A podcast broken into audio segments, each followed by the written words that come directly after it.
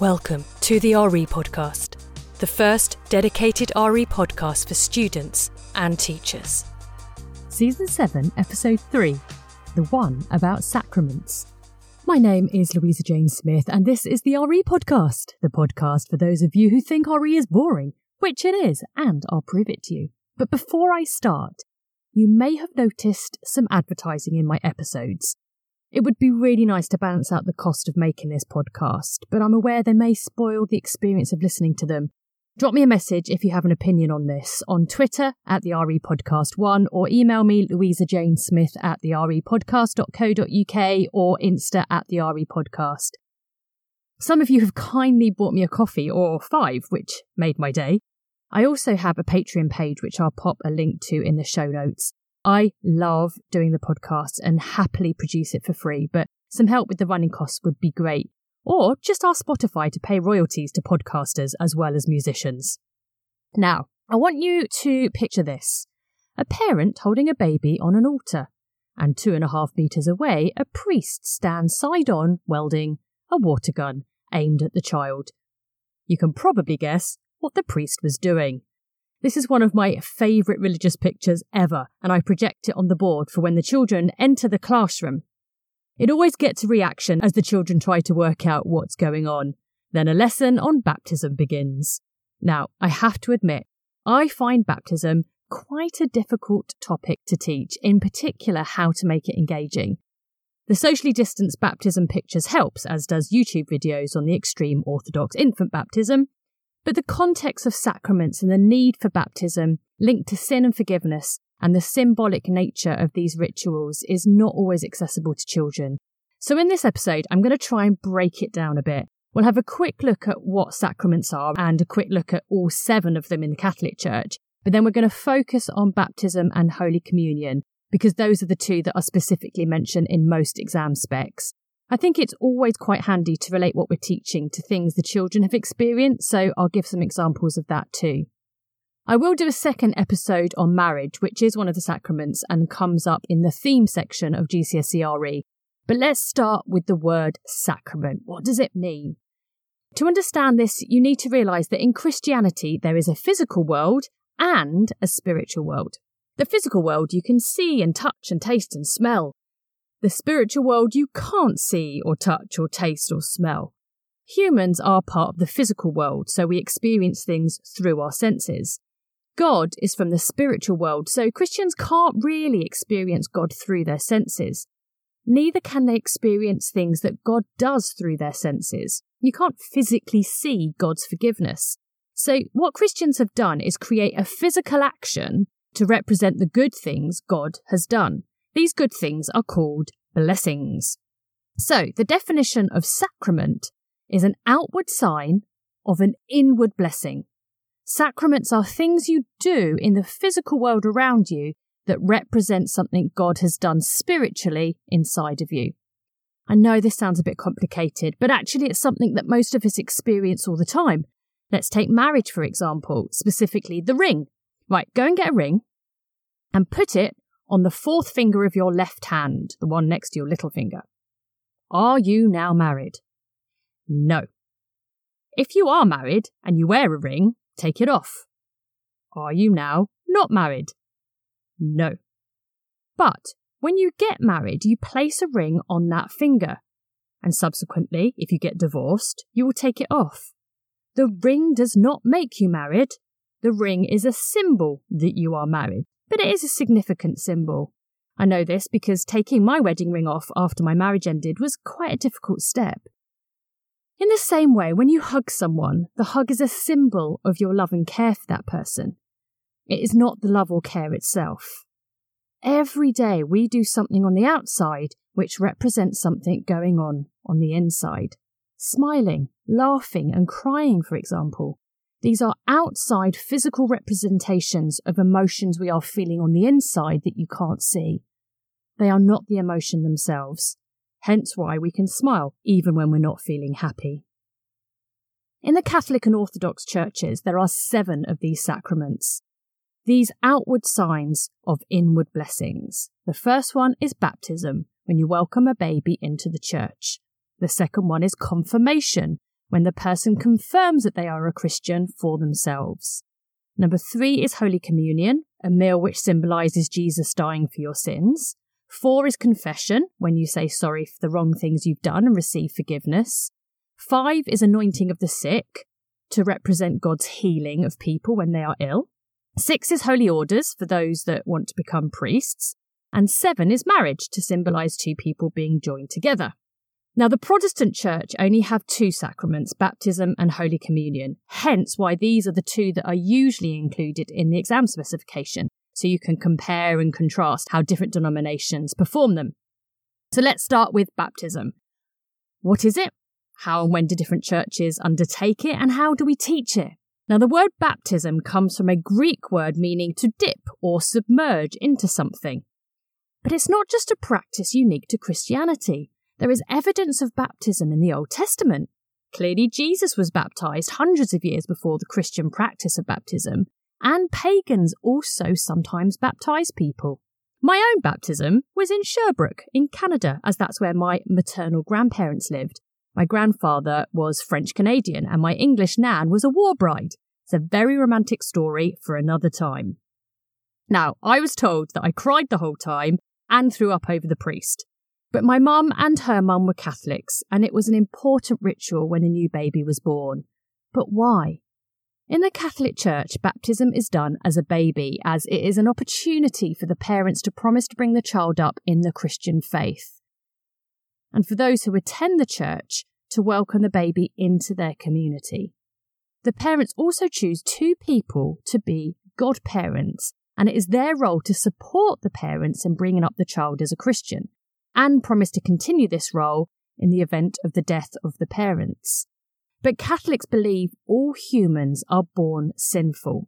This is because of Psalm 51, verse 5, which states Surely I was sinful at birth, sinful from the time my mother conceived me.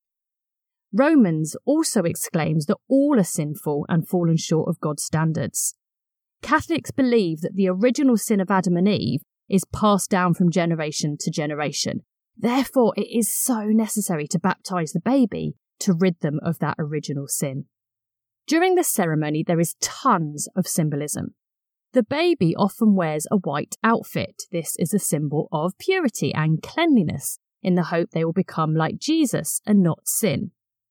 But also, baptism represents their sins being washed away, which also makes them clean.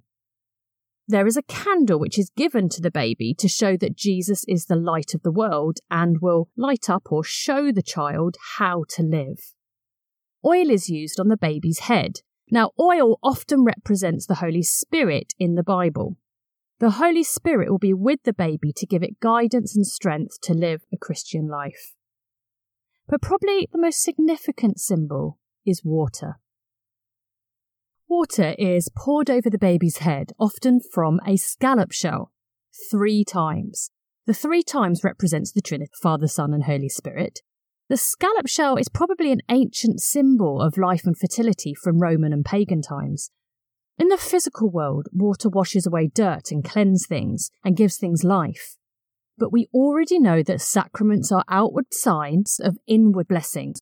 So the water does not literally wash away sin, the water is a symbol that God has forgiven our sin.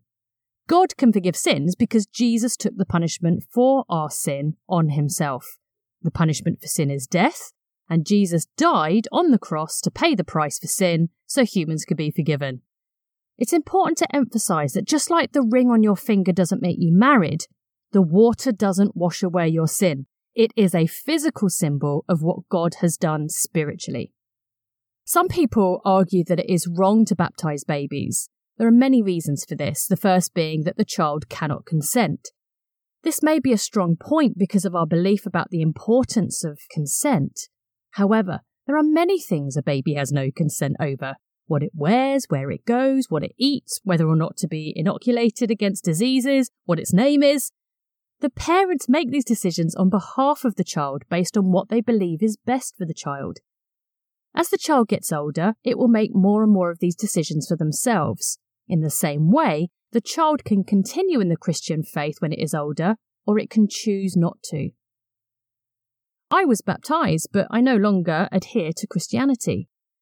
Another argument against infant baptism is that Jesus was an adult when he was baptized, and afterwards God was well pleased. Yes, God is tote street. If God is a role model for Christians, then they should try to be like him. This seems to be another strong argument against infant baptism. However, is Jesus' baptism really a model for Christians today? For one thing, why on earth did Jesus have to be baptized? Unlike humans, he was without sin so it seems entirely pointless. Even his cousin John, who baptized him, tried to deter him, saying, I need to be baptized by you, and do you come to me? For Christians, Jesus' baptism confirms that Jesus was fully human like us, but also fully God. God refers to him as his son, that he is pleased with him, and the heavens open up and the Holy Spirit descends as a dove. Jesus is therefore the perfect role model and path to heaven. But look, infant baptism isn't harmful to the child. It welcomes the child into a community that will care for it, and it also gives the parents an opportunity to celebrate this child. When I had children, I really missed the opportunity religion provides to be grateful for the miracle of life. So I actually created my own ceremony to mark the occasion. It feels necessary to create ceremonies to celebrate things, regardless of your worldview, we celebrate birthdays, marriages, exam results. So why not celebrate births? Orthodox churches also baptize babies, but rather than pouring water over the baby's head, they fully submerge or alternately dip the head and then the feet into water three times. The three times represents Jesus' birth, death, and resurrection. Typically, in the Protestant tradition, they practice adult baptism, although it isn't unusual to baptize babies in some more traditional Protestant churches. But for the purpose of comparison in the GCSE exam, it is helpful to focus on believers' baptism. Like Ronseal, believers' baptism does what it says on the tin. It baptizes people who have decided for themselves to believe in Jesus. Typically, this involves full submersion, i.e., the whole body is taken underwater and brought back up. Sometimes churches have a pool under their altar, or they bring in a temporary one. Or, if they can, they go to a local body of water like a lake or a river or a sea. I grew up in Brighton and used to attend beach baptisms. It's pretty cool. The person getting baptized will stand in the water with two people either side who will take them back into the water so the person is lying under the water and then bring them back up out of the water. Now, I want you to try and picture it right now. Picture this happening and then decide what it represents. Have you got it? It represents dying and then being raised again. Did you get it? Well done if you did. Gold star. This has so many layers of meaning. Obviously, it represents Jesus dying and resurrecting. It also has the water symbolism of washing away your sin from head to toe, but it also symbolizes the death of your old self, which was sinful and disobedient, and you are raised as your new self following Jesus. And lastly, that your sin brought death, but Jesus brings eternal life. The person who is being baptized often tells the story of how and why they became a Christian, and they'll invite Christians and non Christians to be part of this ceremony. Sometimes this can be seen as a form of evangelism because they have the opportunity to explain the Christian faith to their non believing friends. Some Christians favour believers' baptism because the person decides for themselves to be a Christian. They fully understand what it means and they are following the example of Jesus, who was baptized as an adult. Typically, they do not believe that humans are born sinful, but that at some point in their life, everybody will sin, Baptism symbolizes that all past, present, and future sin is forgiven. Now, standing up and stating things publicly seems to be the natural inclination for any human. Marriage is a public declaration of love, funerals of loss, gender reveal parties, being sworn into the guides or scouts, coming out. It is therefore no surprise that Christians want a public declaration of their faith. So, how would this relate to GCSE questions? Obviously, a definition question on sacraments or baptism, or even a two marker asking for two Christian sacraments, Obviously, a classic would be to explain two contrasting ways Christians perform baptism. The easiest would be to compare infant baptism with believers' baptism, citing their belief or not in original sin as the reason for this belief. But you could get a 12 marker with a statement like, infant baptism is not necessary. You might also get a 12 marker like, baptism is the most important sacrament. You can clearly see how important it is for students to know their key words, but also to be able to contrast different denominations and different sacraments. So let's look at a different sacrament. Let's look at Holy Communion. Right, you've heard of bread and wine, right? Well, Holy Communion is where you eat bread and drink wine. But because of your now excellent knowledge of sacraments, I suspect you're thinking it's probably a bit more than that. That yes, on the outside, in the physical world, Christians are just eating bread and drinking wine but there's going to be something going on on the inside.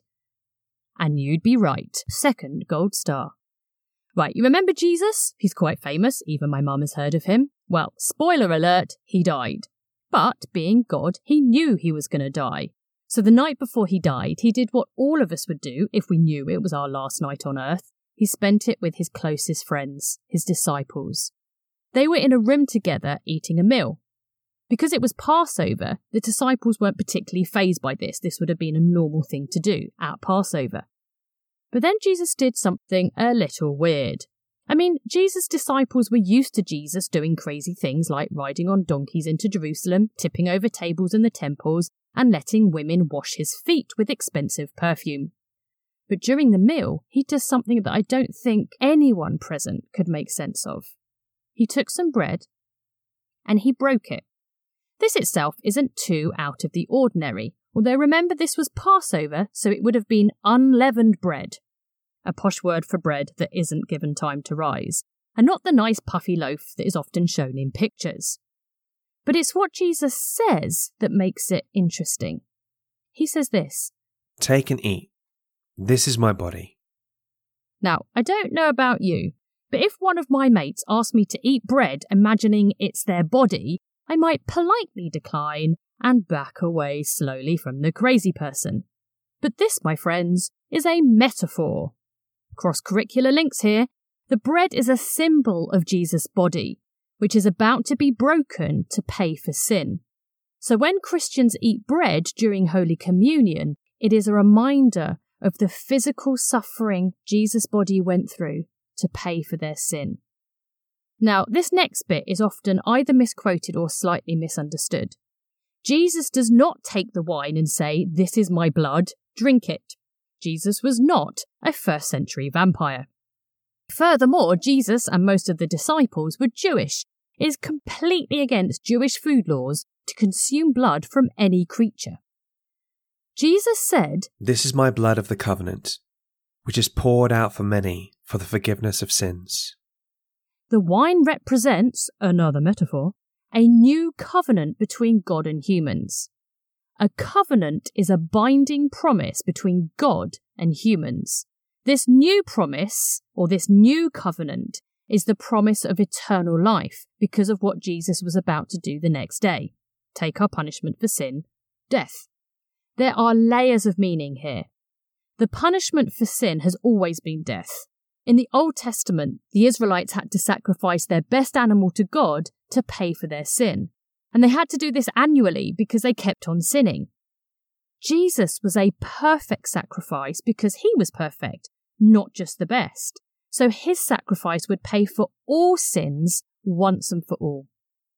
He was literally going to spill his blood to pay for our sin, and the wine is a symbol of this.